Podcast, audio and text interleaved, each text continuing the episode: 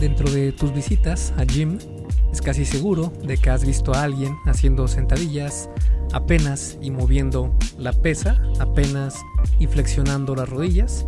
Y créeme que no es para nada extraño ver a las personas haciendo así los ejercicios, a medias. A este tipo de repeticiones, donde el peso casi no se mueve, se les conocen como parciales o de rango incompleto de movimiento. Pero, ¿tienen algo de beneficio hacerlas así? Hay quienes dicen que ayuda a que cargues más peso y por lo mismo creará más tensión mecánica en el músculo. Por el contrario, hay otros que piensan que realizar el ejercicio con un rango completo de movimiento logra mayor adaptación en toda la longitud del músculo. Y como todo en el fitness, la mejor respuesta por lo general siempre es depende. Así que en este episodio del podcast vamos a ver cuándo es una buena idea utilizar cada uno de estos rangos de movimiento, tanto el que es incompleto como el que es completo. Y primero que nada vamos a ver qué es en sí el rango de movimiento y es con lo que vamos a comenzar.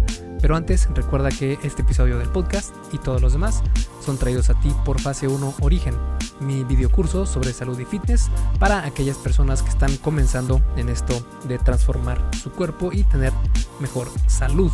Además, en Fase 1 Origen, como su nombre lo indica, es el origen de una nueva vida, es el origen de esta travesía y por lo mismo te voy a enseñar eh, ciertos hacks, por así decirlo, que puedes utilizar para obtener nuevos hábitos, tanto en nutrición como en la cuestión del ejercicio, porque aceptémoslo, cuando iniciamos es bastante difícil comenzar a hacer ejercicio, creo yo que es de lo más problemático porque la mayoría de personas no tiene este hábito, no es algo normal en su vida, así que en fase 1 origen me encargué de hacer esto eh, un poco más práctico, ayudándote a lograr estos nuevos hábitos, siempre haciéndolo de una manera muy muy práctica.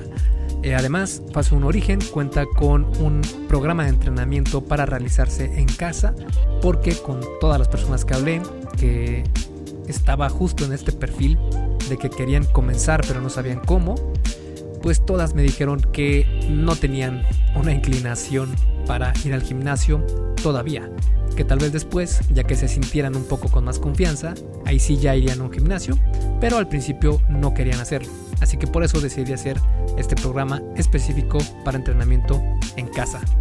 Y bueno, si quieres ver más de lo que incluye, puedes ir a esculpetucuerpo.com diagonal fase 1, todo junto, sin espacio, y el número 1 con número, no con letra. esculpetucuerpo.com diagonal fase 1. Y bueno, sin más, te dejo con el episodio número 84 del arte y ciencia del fitness, el podcast de esculpetucuerpo.com. Yo soy Mike García y te veo en dos segundos. Y bueno, entonces, ¿qué es el rango de movimiento? El rango de movimiento no se refiere a cuánta distancia recorre el peso en sí, sino en cuántos grados se flexionan o extienden tus articulaciones al mover este peso.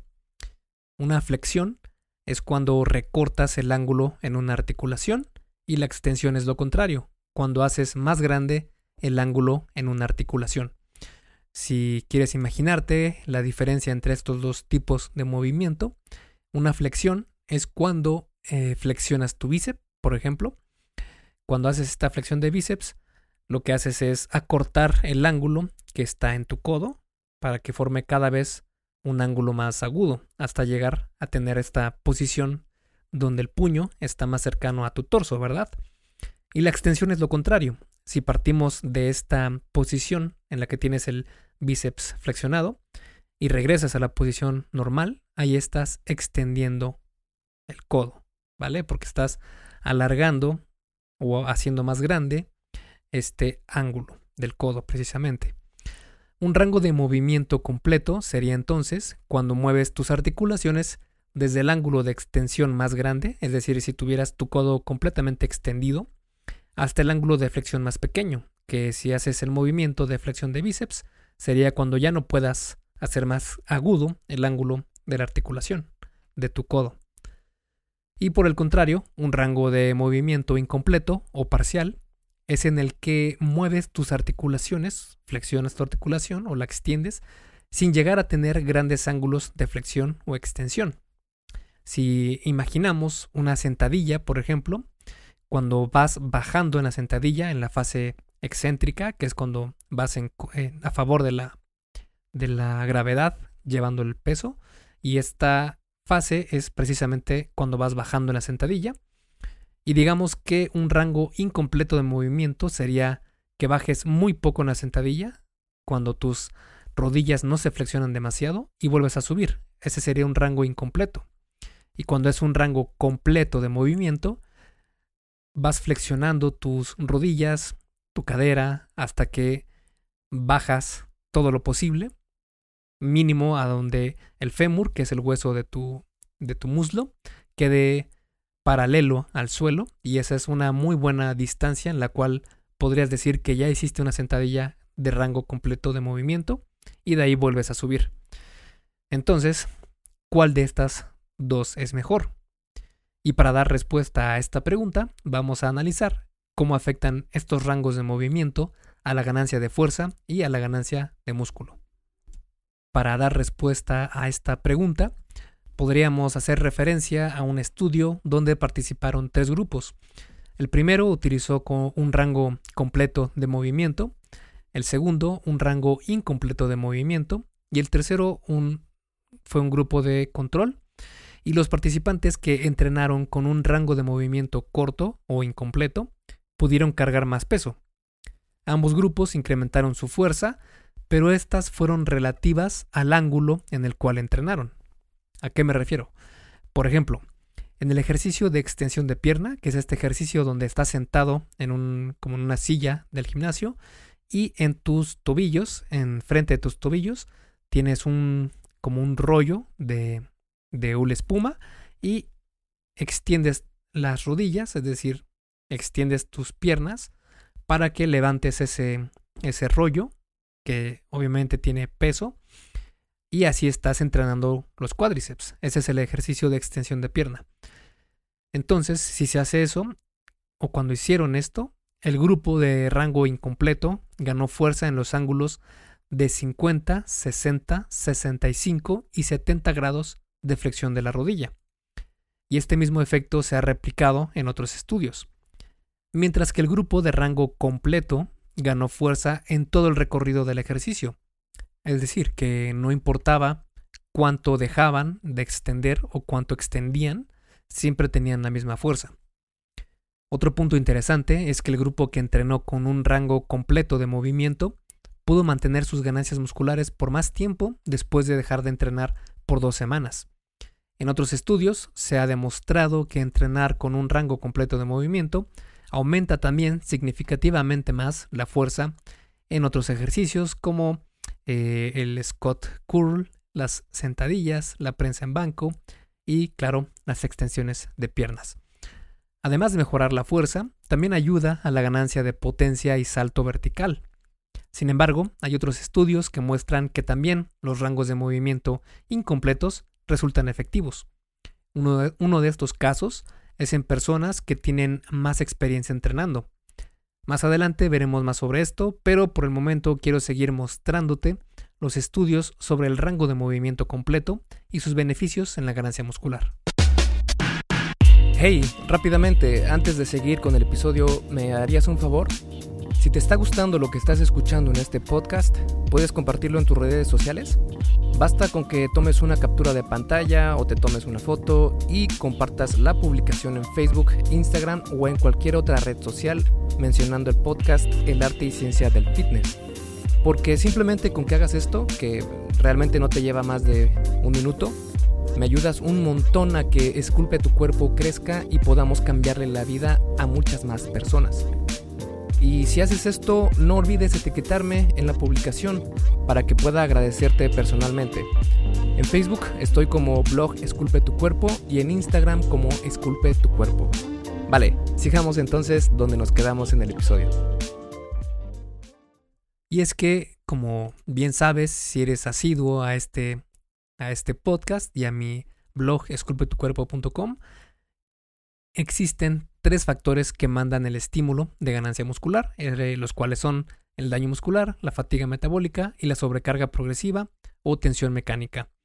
El más importante de estos tres factores y por mucho es la sobrecarga progresiva, que básicamente significa cargar más peso progresivamente. Esto puedes lograrlo aumentando ya sea la carga que levantas, el número de repeticiones que realizas por serie, o bien la distancia que recorre la carga que estás levantando, también juega un factor en esta sobrecarga progresiva. Un rango incompleto de movimiento va a permitirte levantar más peso, pero vas a sacrificar la distancia que ese peso va a recorrer, porque te darás cuenta que en ciertos rangos del ejercicio sí puedes cargar mucho peso y en otros no. En cambio, el rango completo de movimiento te permite hacer el recorrido completo de la carga a través de todo el ejercicio, pero tal vez no vayas a poder cargar tanto peso como lo harías con el rango incompleto de movimiento. Entonces, ¿cuál de las dos opciones es la mejor? Para eso, podemos volver al estudio que revisamos antes, y en este estudio se encontró que ambos, grupos del estudio, tanto el de repeticiones parciales como el de repeticiones completas, incrementaron el volumen muscular.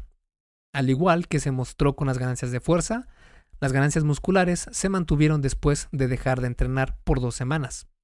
Al final de todo el experimento, el porcentaje de incremento de volumen muscular fue mayor en el grupo que hizo el rango de movimiento completo, 59%, mientras que el grupo de rango de movimiento incompleto tuvo resultados menos alentadores, solo un 16%. En este otro estudio se encontró que el crecimiento en los brazos fue mayor cuando se entrenó con un rango completo de movimiento. Y lo mismo pasó en otro estudio donde se entrenaron las piernas y obtuvieron mayores ganancias de músculo cuando entrenaron con un rango completo de movimiento. Y es que esto es lógico. Por ejemplo, si antes hacías tres series de seis repeticiones con 150 libras con un rango de movimiento completo, estarías teniendo un volumen de entrenamiento de 2.700 libras. Si utilizas un rango incompleto de movimiento, haciendo repeticiones parciales a la mitad del recorrido del ejercicio, probablemente puedas cargar unas 170 libras. Y esto va a hacer que tu volumen de entrenamiento aumente a 3060 libras, pero falta tomar en cuenta un detalle. Como el rango de movimiento fue cortado a la mitad, eso quiere decir que solo estás teniendo un volumen de entrenamiento de 1530 libras. Es decir, estarías reduciendo tu volumen de entrenamiento un 43% en comparación con el primer ejemplo. Las ganancias de fuerza e hipertrofia al hacer un rango completo de movimiento pueden deberse a que el músculo parece responder mejor cuanto más es estirado, entre comillas, durante el levantamiento de peso. Ojo, esto no significa que debas estirarte antes de entrenar, ya que hacer esto puede interferir con tu desempeño físico. Mejor estírate al terminar de entrenar, porque puede mejorar tu movilidad para las siguientes sesiones. Una vez vistos los efectos que tienen los rangos de movimiento en fuerza y ganancia de músculo, ahora vamos a analizar qué pasa si mezclamos ambos en nuestro entrenamiento. En un estudio se analizó el entrenamiento mezclado de, rango de, de, rangos de movimiento parciales y completos. Se utilizaron a dos grupos. Uno que entrenó con seis series de sentadillas con rango, de, con un rango completo de movimiento y otro que entrenó con tres series de sentadillas con rango completo de movimiento y tres series del mismo ejercicio pero con rango incompleto de movimiento. Resultó que el grupo que entrenó con el rango completo de movimiento y también con el rango incompleto de movimiento, logró más fuerza y potencia que el grupo que entrenó solo con el rango completo de movimiento. Podrías pensar entonces que el entrenamiento con rango de movimiento completo, mezclado con el incompleto, es la respuesta para el mejor entrenamiento del mundo mundial. Pero eso no es tan cierto. En primera, porque los resultados de mejora no fueron estadísticamente significativos, es decir, la diferencia de resultados fue... meh, nada del otro mundo. Y en segunda, porque tal vez esto no aplique para ti. Si no eres avanzado, no va a mejorar mucho tu desempeño. Digo esto porque en el estudio los participantes cargaron en sentadilla 315 libras. Para un, para un principiante o intermedio, esto es bastante difícil de lograr, si no es que imposible. Para salir de dudas, se realizó otro estudio donde los participantes no tenían tanta experiencia entrenando. El experimento se hizo realizando el ejercicio de prensa en banco con dos grupos. Uno utilizó el rango completo de movimiento y el otro realizó una mezcla del rango completo e incompleto de movimiento. Como resultado, los participantes que realizaron solo repeticiones con el rango completo de movimiento ganaron 25 libras en su levantamiento, mientras que el grupo que hizo la mezcla de rangos ganó solo 16.5 libras. Lo mismo se ha replicado en otros estudios con personas que no tenían tanta experiencia entrenando. Esto nos demuestra que si eres principiante o intermedio, es mejor que te enfoques en realizar únicamente rangos completos de movimiento en tus ejercicios. Aunque como vimos, los rangos incompletos también tienen su lugar, y de eso vamos a hablar ahora. Y básicamente, utilizar un rango parcial de movimiento es recomendado únicamente si ya tienes mucha experiencia entrenando y te consideras avanzado. 2. Si tienes alguna lesión. O 3. Si entrenas con cargas ligeras o en casa. Vamos a analizar cada uno de estos y vamos a comenzar con el tema de que si ya tienes mucha experiencia entrenando y te consideras avanzado, Hacer repeticiones con un rango incompleto de movimiento puede ayudarte a progresar aún siendo avanzado, porque esto se debe a que cuanto más experiencia tengas en el entrenamiento, habrá más dificultad para realizar los ejercicios. Y para sobrepasar esas dificultades, sería buena idea entrenar únicamente esa parte del ejercicio que se te dificulta. Así entrenarás ese ejercicio por partes para que fortalezcas el recorrido del ejercicio más eficientemente es decir, cuando ya tienes mucha experiencia entrenando, las cargas que puedes levantar en las series son mucho más pesadas y bastante, bastante más pesadas. Y por lo mismo, el ejercicio va a ser mucho más difícil de realizar.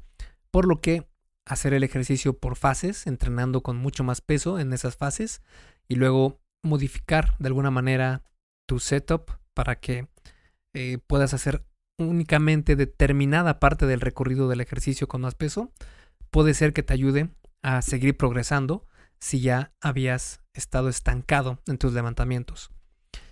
La siguiente razón por la que un rango de incompleto de movimiento puede ser buena opción para incluir en tu entrenamiento es si tienes alguna lesión, porque cuando estás lesionado te causa dolor entrenar con todo el rango de movimiento y por lo general es específicamente en una parte del recorrido en donde más te causa dolor. Y hacerlo de, esta manera, con un rango incompleto de movimiento, puede ayudarte a tener mayor movilidad de la articulación y a reducir la tensión y dolor muscular justo en esa zona donde no quieres llegar. Y la tercera opción es si entrenas con cargas ligeras o en casa.